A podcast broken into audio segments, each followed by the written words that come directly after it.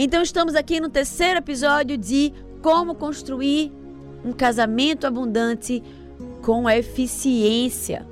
A gente vem falando aí, Mo, você pode dar um flashback aí da, do, do conteúdo que nós temos falado até aqui? Então, no primeiro episódio nós falamos sobre o único caminho para você começar a viver um casamento realmente próspero e feliz, abundante, como eu gosto de chamar, é, que é o caminho da obediência. O caminho de servir ao Senhor e seguir ao Senhor.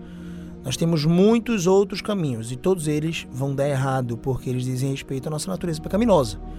Então são dois pecadores que disseram sim, estão diante um do outro, se tornando uma só carne e de alguma forma se arranhando por seus próprios pecados, né? se é, enlameando um com o pecado do outro. Infelizmente é isso que acontece pela nossa natureza.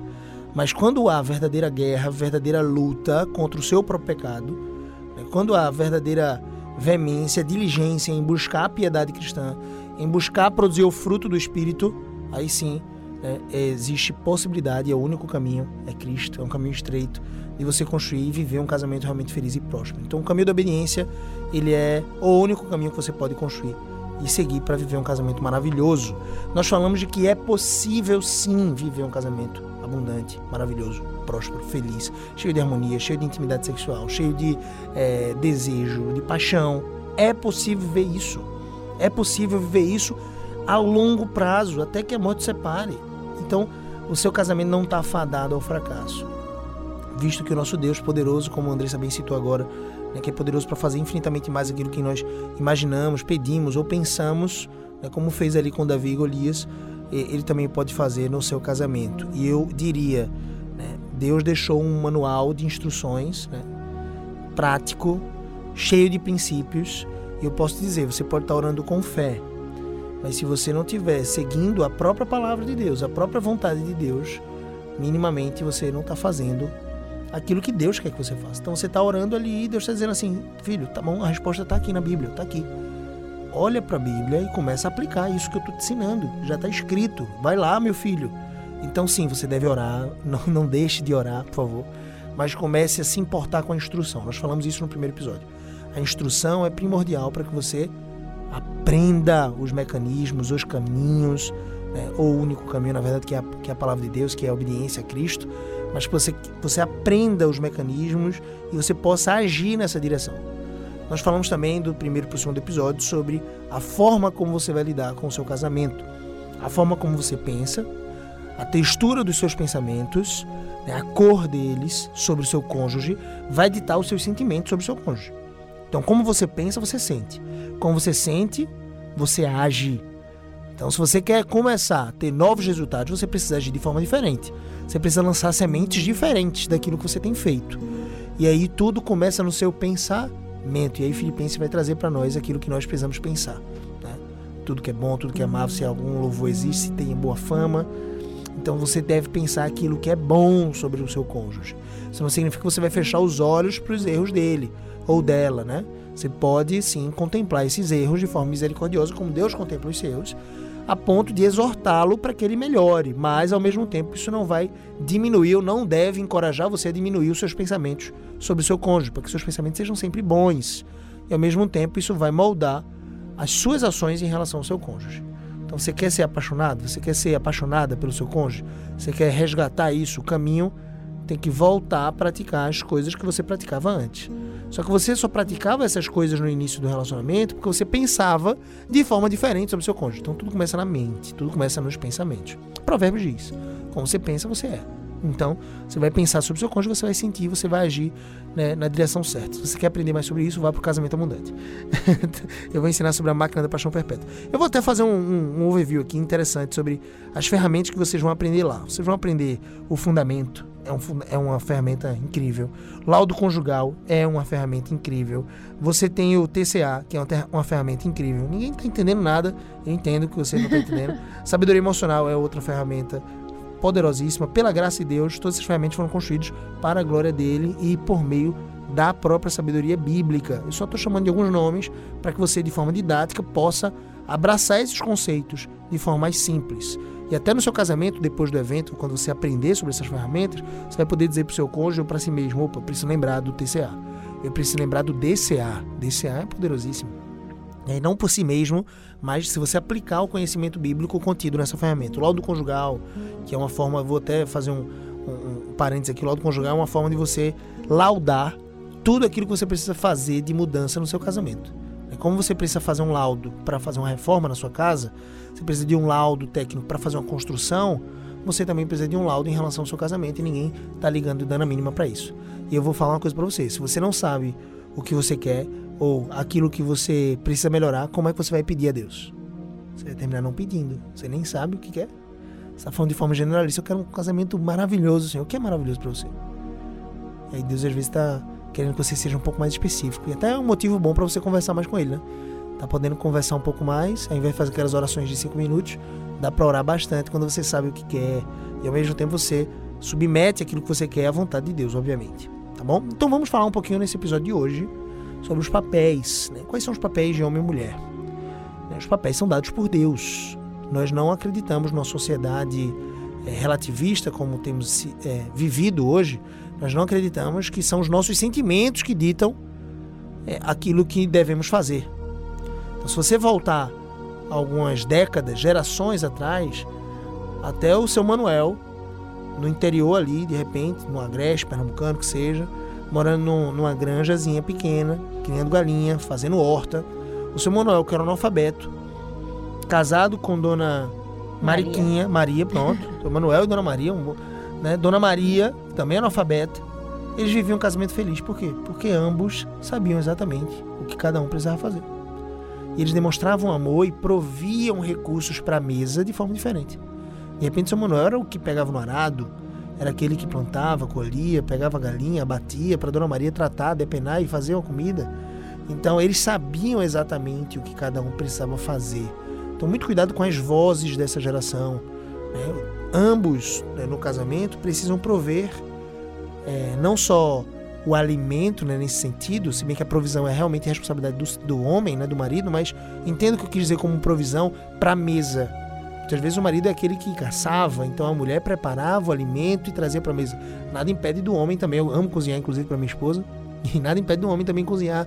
Né? Mas enfim, existem papéis aqui que são bem distintos para que todos possam colaborar. E sentar à mesa providos desse sentimento de papéis bem definidos e ao mesmo tempo colaborativos. Não é uma competição, irmãos. Não é um jogo de tênis que você tem que acertar e torcer para sua esposa né, não, não conseguir alcançar a bolinha. É o contrário, é tipo um frescobol, né? Isso é podemos entender o casamento dessa forma. Ou seja, ambos jogam, mas o objetivo é a bola não cair no chão. Então, eu quando jogo a bola para minha esposa, eu estou preocupado que ela acerte a bola.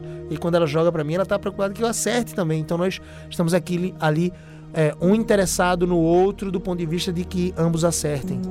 Perfeito. E você já percebeu que hoje o tema ele é extremamente importante, vai necessitar da sua atenção e principalmente porque não que os outros não tenham sido, mas esse vai de encontro diretamente àquilo que tem sido pregado aí fora, as distorções, né? Existe um movimento muito forte no feminismo trazendo e deturpando a posição da mulher na sociedade e principalmente no casamento.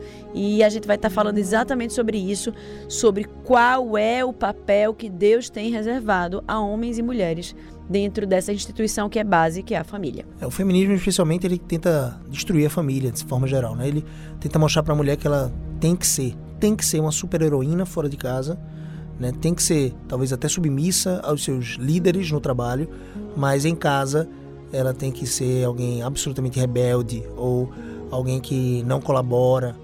O feminismo ele faz isso, ele não tem tese alguma de defesa para com a mulher, na essência. Né? Ele simplesmente traz uma destruição do lar. E ao mesmo tempo afrouxa as mãos dos homens, que deveriam ser firmes. Então a mulher fica absolutamente sobrecarregada. Quem sofre mais com o feminismo é a própria mulher. Sobrecarregada, porque o homem está cada vez mais fora de casa com o feminismo. A ideia de que ele não só é, convenientemente trabalha fora, mas ele também pode ficar mais tempo fora de casa porque a mulher é uma super poderosa, digamos assim. Então seja, é, se permita ser frágil, como Deus diz, né? você é a parte mais frágil. Isso para a glória de Deus e para o seu bem, né? para que o marido então imbuído desse sentimento de que você sim é a parte mais frágil, ele possa não se apropriar disso para usurpar ou corromper você, pelo contrário, para que ele possa proteger você para que ele possa ser o homem que Deus quer que ele seja, um homem protetor, provedor, um homem que te ama, um homem que é, guarda o seu coração né, do mal e é, e é fiel à sua, à sua esposa e à palavra que ele deu diante de Deus. Então, é, é inevitável a gente falar sobre a perspectiva de autoridade e submissão, que está presente inclusive na Trindade. Se você parar para pensar, o próprio Jesus disse: A minha comida e a minha bebida é fazer a vontade do meu Pai, isso é agradável. É, o próprio Jesus diz que ninguém conhece os tempos e as épocas da sua volta, da sua vinda. No caso, a segunda vinda de Cristo, quando nós seremos arrebatados com Ele nas alturas. Quando Ele resgatará definitivamente a sua igreja para vivermos novo céu e nova terra. Nem mesmo Ele, segundo o próprio Cristo disse, nem o Filho sabe, só o Pai. Então existe uma hierarquia na Trindade e essa hierarquia é boa e agradável. Ela é, é sublime, digamos assim. Na Trindade, antes de, de toda a criação e fundação do mundo, eles viviam em extrema unidade. Existe intimidade entre as três partes, né, as três pessoas da Trindade. Nós adoramos a um único Deus, somos monoteístas, mas esse único Deus ele se apresenta para nós em três pessoas, como comumente nós chamamos de Trindade. É uma doutrina né, que nós conseguimos observar das Escrituras. Existe Deus Pai, existe Deus Filho e existe Deus Espírito Santo. Então essas três partes, né, elas são da mesma substância, dignas de adoração, no caso, nós adoramos a Deus, estamos adorando a Jesus e ao Espírito Santo, estamos orando a Deus, estamos orando a Jesus e ao Espírito Santo, mas ao mesmo tempo, dentro dessas partes, existe uma submissão e a autoridade máxima do Pai. Então, Deus, ele traz esse reflexo sobre toda a relação humana. Então, quando ele criou Adão e depois fez Eva de sua costela, ele fez ela da mesma substância, do mesmo valor. Somos irmãos em Cristo, né? Eu e Andressa, por exemplo, somos irmãos em Cristo. Como o apóstolo Paulo fala lá para os Coríntios, né? Não temos nós direito de termos uma, uma mulher irmã, né, para caminhar conosco como esposa, ou só os outros apóstolos têm esse direito, como Pedro, Cefas e os outros, eh, os irmãos de Jesus, por exemplo, os apóstolos. E aí Paulo fala isso para a igreja de Coríntios dizendo assim: "Pô, eu e Barnabé a gente não tem esposa, mas a gente não teria direito de ter?" Então, só falando essa ideia de ter uma mulher irmã, é, nós somos irmãos em Cristo, nós estamos trilhando o percurso da salvação no caminho estreito, é, rumo assim ao celestial em Cristo, né, na perseverança dos santos. Mas essa ideia, né, ela não refuta a, a, a sensibilidade de Deus em trazer o padrão da Trindade para os casamentos. Então, o homem ele é chamado por Deus para ser o cabeça. A palavra de Deus diz claramente né, através do apóstolo Paulo, inspirado pelo Espírito Santo, de que Jesus é o cabeça da igreja, que é o seu corpo. O cabeça precisa do corpo. Por isso que ele morreu por nós, em, em amor ao Pai, à sua vontade, e ao mesmo tempo em amor à sua igreja, sua noiva. Mas ao mesmo tempo né, é, que a igreja é o corpo, ela precisa ser submissa ao cabeça, que dá as orientações e as decisões. As suas decisões, é bom que seja assim, devem partir da sua cabeça, do seu cérebro, não é assim? Então, as boas decisões saem do cérebro, então saem da cabeça. Então, o homem, ele é o líder do lar, ele é o cabeça do lar, e o peso de responsabilidade cai sobre os ombros dele. O peso da queda do homem foi sobre Adão, não sobre Eva. Embora Deus não tirasse a responsabilidade individual de Eva. Portanto, ele trouxe juízo né, e castigo, digamos assim, sobre a mulher mas ele trouxe um castigo sobre a raça humana e sobre toda a humanidade, sobre todo o planeta, os animais. A terra começou a, a padecer, né, a gemer, digamos assim, com, com malefícios por causa do homem. Deus deixa claro isso. Deus traz uma, um castigo individual sobre a serpente, sobre a mulher, e um castigo coletivo e ao mesmo tempo individual também sobre o homem. Então, tudo que acontece, irmão, se você está me ouvindo isso agora e você é marido, tudo que acontece no seu lar, tudo que dá errado no seu lar, tudo que está fora do lugar, tudo que está fora do padrão, tudo que está em desconformidade com as escrituras, é sua responsabilidade coletiva. Cara, mas foi minha esposa que fez algo de errado. Sua esposa tem uma responsabilidade de Deus individual, mas a responsabilidade coletiva sobre tudo que acontece no lar é sua. Então, se a minha esposa ela grita comigo ou com alguém, ela é ignorante comigo ou com alguém na rua, se ela não está tratando bem a minha mãe, que é a sogra dele, se ela não está tratando bem a mãe dela, que é a mãe dela no caso, se ela não está tratando bem os nossos filhos, é minha responsabilidade. Por isso que o homem é chamado para ser o cabeça em três exercícios. O marido precisa ser o que eu chamo de MP, perdão, o marido precisa ser PPR. O marido PPR é um marido pastoral, provedor, pastoral, provedor e romântico. A gente poderia botar mais um P aqui pastoral, provedor, protetor e romântico. Mas eu estou tentando é, concatenar o protetor dentro do provedor, porque ele provê o mantimento, mas ele provê a segurança, ele provê é, as emoções corretas dentro do seu lar, a harmonia no seu lar. Então o marido ele precisa ser um pastoral, aquele que instrui, aquele que é sacerdote do lar, aquele que intercede para a família, ao mesmo tempo prepara o coração da família, as mãos dos filhos, as mãos da esposa, para que elas sejam ungidas ao Senhor e sejam consagradas a Deus. Ele é provedor em todos os aspectos, mantimento né, financeiro, um teto sobre a cabeça, a segurança no lar. É, ele provê, literalmente, né, proteção contra as, é, os inimigos externos que existem e os inimigos internos. E ele é romântico com a sua esposa. PPR isso reflete o caráter de Deus, né, como é, na pessoa de Cristo, que exerceu o ministério sacerdotal, profético e de governante, de rei. Jesus ele era sacerdote, profeta e rei. Então o sacerdote ele é aquele que intercede, é o homem de oração. Eu cansei de ver em muitas igrejas mulheres de oração mulheres de oração. Aí tinha lá a SAF na igreja presbiteriana, tem né, na igreja batista os núcleos de mulheres de oração, tem as Déboras e tem as mulheres que intercedem pelos seus filhos. E cadê os homens de oração? Os homens precisam ser forjados nos seus joelhos. Eu falo isso para meus filhos lá em casa. Forjado nos joelhos. Nós precisamos depender do Senhor. Nossas esposas estão dependendo, nossas esposas estão intercedendo, orando. E nós? É só ação? Não. Precisamos orar. Davi era um homem de oração e de extrema ação. Ele fazia muitas coisas, mas tudo em dependência. Ele dependia do Senhor. Deus, eu vou por aqui? Não, espera um pouquinho, Davi. Tu vai por outro lado aqui, para você ganhar essa batalha desse jeito. Então nós precisamos de homens de oração, intercessores. O sacerdote também é aquele que sacrifica. Por isso que Efésios vai dizer: Maridos, amai vossas esposas como Cristo amou a igreja, poder assim mesmo se sacrificar por ela. Ele se entregou e você não está querendo suportar talvez a comida sem sal da sua esposa, não sei. O que, você não está querendo suportar, amor? Me ajuda. O que, é que um homem precisa suportar? eu não sei, gente, porque é muito fácil lá em casa. Brincadeira. Tô brincando. Tem algumas dificuldades sim, mas. é, nós não somos um casal perfeito, né, amor? Estamos no caminho da excelência, que é um caminho que rumo à perfeição, mas temos muitos ajustes a, a serem Temos feitos. Temos a instrução, mas é luta todo dia. É luta né? para aplicar, né? Pecado, Aí isso é maravilhoso. Né? Quando você sabe para onde ir e não faz, você se sente realmente mal, né? Meu Deus, eu sei o que fazer porque eu fiz diferente. Né? Eu sei que preciso amar minha esposa e sacrificar por ela porque eu, porque eu fui grosseiro aqui, né? Porque eu, porque eu fui vaidoso, porque eu fui orgulhoso. Meu Deus, me limpa, né? Me purifica desse pecado, rasga minha carne né, meu coração, para que eu possa me quebrantar e ir lá minha esposa com humildade falar com ela, enfim. Mas é aquele que se sacrifica. Né? E tem homens que não estão querendo sacrificar pela sua esposa, pela sua família, estão preocupados demais com a saída com os amigos. Eu sei que você está tentado agora desligar o programa de rádio, Tempo e Família, sua esposa está ouvindo, está catucando você aí do lado, a esposa não catuca, a consciência dele já está sendo mastigada agora.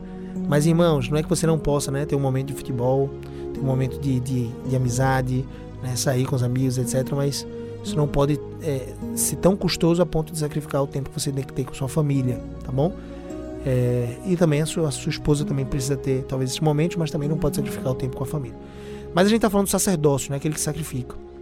O profeta é aquele que estuda a palavra. Irmãos, tem alguém que tem que estudar a palavra mais intensamente no seu lar é você. Tem alguns homens que dizem assim, mas eu não tenho essa habilidade, entenda. Deus te deu uma capacidade, meu irmãozinho. 86 bilhões de neurônios estão aí no seu cérebro, se movendo nesse exato momento, para você entender os códigos linguísticos que eu estou falando em português, você entende português, você está entendendo isso. Deus te deu uma capacidade extrema de aprender. Se você nunca falou na vida, se você nunca instruiu ninguém na vida, você tem a capacidade de aprender. Se você decidir parar de dar desculpa, parar com esse medinho bobo, começar a viver a vida que Deus quer que você viva como um pastor do seu lar. O profeta é aquele que estuda a palavra, é o mestre, ele é o instrutor, ele é o professor do seu lar. Ele é o exortador, como cirurgião. A partir de sábado agora, Andrés falou muito bem uma coisa que David Harvey fala no seu livro Quando Pecadores Dizem Sim. Quando você for exortar o seu cônjuge, especialmente homem, não use, né, não seja um açougueiro, não use um facão, uma peixeira. Você tem que estar preocupado com a restauração daquela ferida que você pode estar fazendo, aquela microcirurgia, para ajudar a sua esposa a retirar de repente um apêndice em inflamação. Isso se aplica também da esposa para com o marido. Use o bisturi, seja como um cirurgião, cortante, perfurante, mas cirúrgico, pontual, preocupado com a sutura depois, né? Ou seja, em costurar, em fazer os pontos para que a cicatriz fique é, atenuada, cuidadosamente é, limpa. Você tem que ser um, um exortador como um cirurgião, como Natan foi com Davi. Então você é um cirurgião, é um exortador da sua esposa. Mas eu não vou falar isso porque vai causar um mal-estar. Fale com amor, na hora certa, no momento certo, com as palavras certas, da forma certa. Ore por isso. Ore, né? exatamente. Peça a Deus que lhe dê estratégias. E muitas vezes é a esposa que faz mais isso, né? Assim. E aí algumas não são tão cuidadosas quanto um cirurgião. Elas querem fazer como um açougueiro. E aí terminam machucando, afastando seus esposos. E às vezes tem que ter cuidado, porque às vezes a gente fica tão na procura da estratégia, e aí o tempo vai passando, e o tempo Não, vai passando, e aí você vai engolindo aquilo, e aí vai chegar um momento que você esperou tanto, que você já está tão cheia, e aí você acaba explodindo da pior forma forma. possível. E não, não, não, não- não manifesta pro marido a- aquilo que, ela- que ele precisa melhorar. Aí o cara não sabe o que, que precisa melhorar. Ele não tá vendo, ele tá cego para aquele ponto. E ao invés de, de o marido receber aquilo com acolhimento, ele vai receber aquilo com repulsa, porque talvez você, a forma como você falou foi tão agressiva que ele se sentiu ofendido, ele se sentiu cobrado. Não se preocupou, não, não prestou atenção nas suas palavras e prestou atenção na sua forma. Né? Isso que o André está falando. A cobrança, a reclamação, que é como se fosse um saque da conta bancária do seu casamento. Se você só faz saque, saque, saque, pix, pix, pix para outras pessoas, cada reclamação é isso. Calma, irmã. Né? Para de reclamar de tudo. Comece a reclamar, ta- talvez, não é nem reclamar, é, é criticar de forma positiva com o alvo de ganhar o coração do seu, do seu cônjuge. O alvo da crítica é ganhar o coração do, do marido e da esposa. Ganhar para quem? Para Deus, primeiramente. Se a pessoa está errando, ela está errando primeiro contra Deus. Então ganhe o coração do seu marido. Quais são as palavras que eu preciso usar? Será que esse jeito que eu usei, porque às vezes também já é retroativo, né? Você já falou, já falou de forma errada. Será que esse jeito que eu usei para falar foi o melhor? E às vezes você precisa voltar pro seu marido e dizer assim: meu amor, me perdoe, eu falei de forma errada. As palavras eram certas, no sentido de serem verdadeiras, mas eu não fui cuidadoso aqui. Então você precisa ter esse cuidado, né, amor? Concorda? Então, o marido também é chamado para ser como Cristo Rei. Liderança, proteção, provisão. E o rei, ele é amante da rainha. Minha irmãzinha, quando você ouve que seu marido é rei, isso te incomoda. Incomoda o seu estômago, ele fica retraído, suas entranhas. Ou você se alegra? Você consegue imaginar aqueles filmes medievais quando a rainha, quando uma moça ia ser consagrada, ser rainha para casar com o príncipe, para ser rei, então, você- consegue imaginar ela triste, se de fato ele fosse um príncipe digno, né? Não, ela ficava feliz por ser a rainha do reino, mas sobretudo por ser a rainha do seu rei. E finalmente os papéis da esposa, né? Eu sempre digo, a esposa precisa ser MA, modesta e atrevida. Em que sentido? Modesta com todos, discreta, se vestindo de forma Isso. modesta, né, gente? Essa ideia de, tipo, de que a mulher se veste do, do, do jeito que quer e o homem fica ali do lado, tipo, pousando de, ridículo. de, de macho para proteger a esposa, isso não existe. né? A nossa sensualidade é reservada, deve ser preservada para os nossos maridos. O nosso corpo é santuário do espírito e ele deve ser usado como instrumento também para a glória de Deus. E nós usamos o nosso corpo como instrumento para a glória de Deus quando nos vestimos com modéstia, preservando a nossa sensualidade para para aquele para quem a nossa sensualidade foi Reservado. e reservada, que é para o nosso marido. né? Tá tão louco a, a vida, né? Que a gente viu esses dias num, num- numa casa de praia que a gente tava com a nossa família. né, Isso tem acontecido de forma difundida por todo o Brasil, sei lá, em todos os lugares. Uma mulher só- com o marido, o marido de fotógrafo, tirando foto dela de biquíni pra ela postar onde? No Instagram. Olha a loucura. Para os outros homens, amigos dele talvez do trabalho, colegas de qualquer outro lugar, verem, apreciarem, talvez desejarem a sua esposa. Essa é a loucura da nossa geração. Eu comentei com a Andressa, não foi, muito lembra? E foi é assustador. O homem lá, um banana, é um pateta, e a mulher é não modesta, né? Como é que eu posso dizer? Ela é, é, atrevida na proporção errada e no lugar errado. Ela tem que ser atrevida assim é na intimidade do, do casamento, na intimidade conjugal. Então deixa eu espraiar um pouco mais essa ideia. Ela tem que ser modesta, e essa é a verdadeira beleza, e atrevida na cama. Permita colocar isso. Vamos falar um pouquinho dos papéis da esposa. Ela é rainha do lar. Ela é rainha do seu rei. Ela se alegra no seu rei. Ela se alegra em ser a sua gazela de amores, como diz é, Cantares, né? Gazelinha de amores dele. As delícias do rei. Ele se alegra, não sei se posso falar nesse horário, mas no casamento abundante você vai ouvir de forma crua, como a Bíblia é crua, né? com toda seriedade e pudor, não por brincadeira. Eu acho que algumas pessoas até vão fazer palestras sobre sexualidade e começam a brincar demais, sabe? E eu acho que a sexualidade no casamento é boa porque ela foi feita por Deus, mas ela ao mesmo tempo é séria e ela é maravilhosa. Então precisa ser crua, falada de forma como a Bíblia fala, né? mas precisa ser com pudor, com seriedade, com santidade. Porque é isso. A relação sexual no casamento, ela é santo. Ela é, é um santa, ato, né? É, é, ela é santa. Ela é, ela, ela é um ato de adoração a Deus, de intimidade. Então ela é rainha do lar. Ela é mãe dos príncipes do reino. Irmãzinha, você está formando príncipes. E príncipe não é aquele mimadinho, não. Príncipe, talvez, né, na, numa cultura mais espartana, mas também né, antiga, do povo de Deus, sobretudo, era aquele que servia, aquele que trabalhava, era aquele que entendia os negócios do reino. Então pare de facilitar a vida dos seus filhos, comece até a dificultar um pouco para que eles cresçam. E que estavam sendo preparados para liderar, né? Exatamente. Porque todo homem, tra trazendo especificamente aqui no, no que tange a homem, de meninos, todo homem precisa ser forjado, precisa ser formado para ser um líder, porque ele vai ser líder minimamente do seu próprio seu lar. E, e, e, a mulher também, eu acho que não é errado dizer que ela vai ser líder. Veja, se você pegar a mulher de Provérbios, ela dava instruções para suas servas no lar. Ela vai ser líder dos seus filhos, né? Sob a liderança do seu marido, mas líder dos seus filhos. Então, esse aspecto de liderança no sentido de organizar as coisas, de delegar, de entender, se apropriar dos assuntos também é importante. A diferença é que ela, ela precisa encontrar, se for uma menina, né? Beleza na submissão ao marido. Né? Ela não precisa ser submissa a qualquer outro homem, ela precisa ser submissa ao marido. Por isso que não é uma classe. As mulheres estão abaixo de homens, não. A mulher foi chamada para ser submissa ao marido. Entende o que eu quero dizer? E ao mesmo tempo, obviamente, a palavra de Deus nos traz que a esposa ela é conselheira fiel do rei. Minha irmã, Deus te encha de sabedoria, busque, ore. Tiago diz né, lá no seu, na sua epístola no Novo Testamento que aquele que pede sabedoria ao Senhor, ele não lhes impropera, ele não nega a sabedoria. Peça sabedoria para aconselhar o seu marido. Triste foram as vezes que eu tentei fazer algum tipo de iniciativa comercial, financeira, o que seja, longe do conselho da minha esposa. Né, deu errado, inclusive. Mas as vezes que eu fui lá com o conselho dela, a gente tem prosperado pela graça de Deus. Então, homens também ouçam os conselhos da sua esposa, que sejam conselhos cheios de sabedoria. Porque se você não mostra sabedoria nenhuma em nada, e você quer do nada aconselhar o seu marido em alguma coisa que ele vai fazer no trabalho, como é que você quer que ele atribua a você sabedoria? Prove sabedoria, prove sabedoria, mostre isso.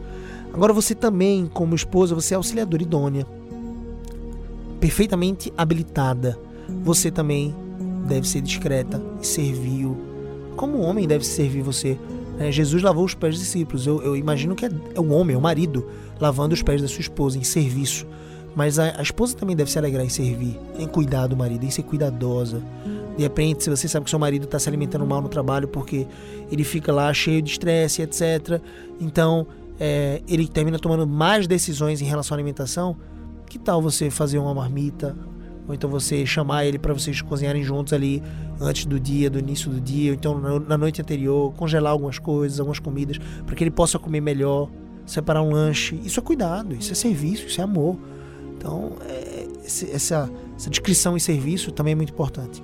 E, finalmente, você como esposa, você foi chamada para ser amante do rei. amante. Atrevida é aqui. É aqui que você vai ser atrevida. Sensual, aqui, com seu marido. Fuja da sensualidade em qualquer outro ambiente.